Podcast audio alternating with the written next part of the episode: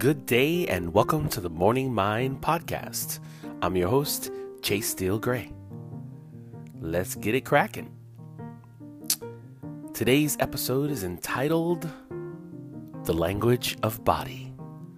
Yes, that is a play on words because we're all giving out some body language all of the time, each and every day.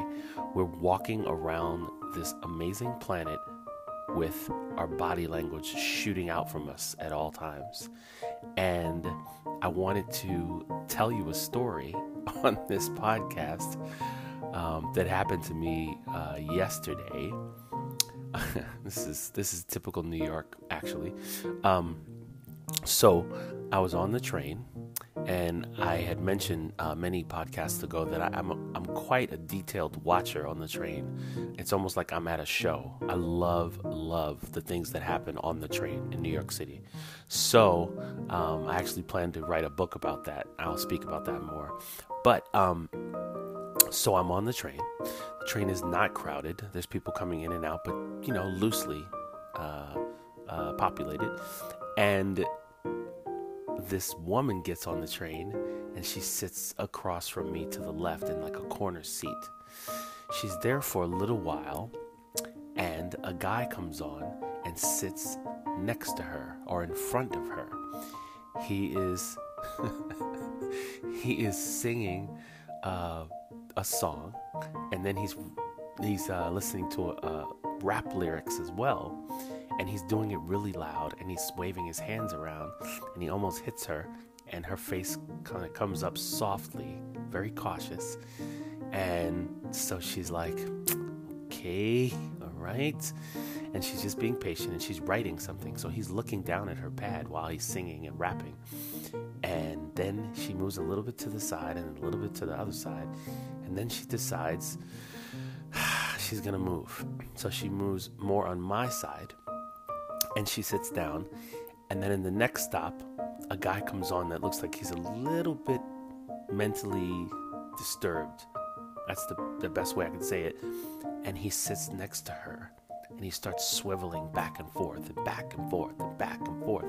So there's other seats that were available and he takes the one next to her.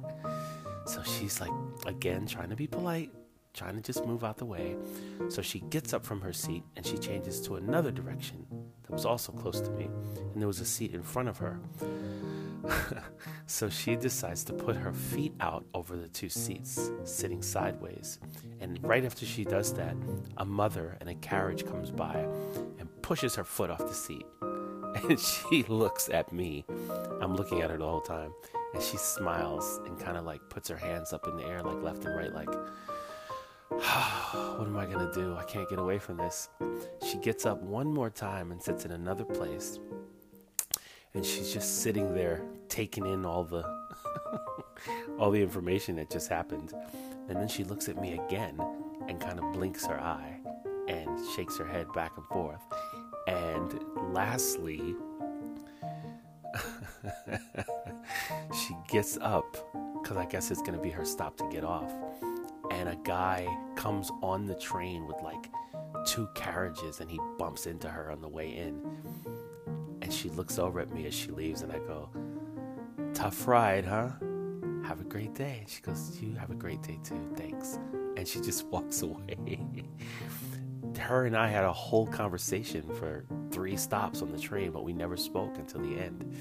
And I just said to myself, like, wow, this was such a great example of just the resilience of a particular moment. Like, what happens when things are pushing you? And I almost felt like she was working so hard to avoid it that it kept coming at her, right? As the saying goes, what you try to avoid um, comes at you harder sometimes when you try to avoid it.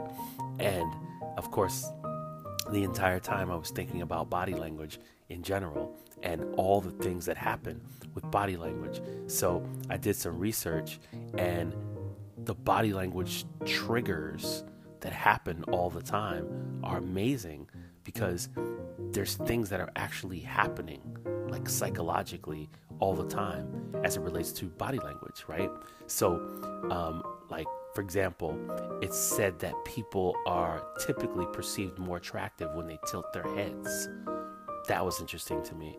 Um, also, as far as men and women are concerned, when women are reading body language, they have 14 to 16 areas of their brain that are active.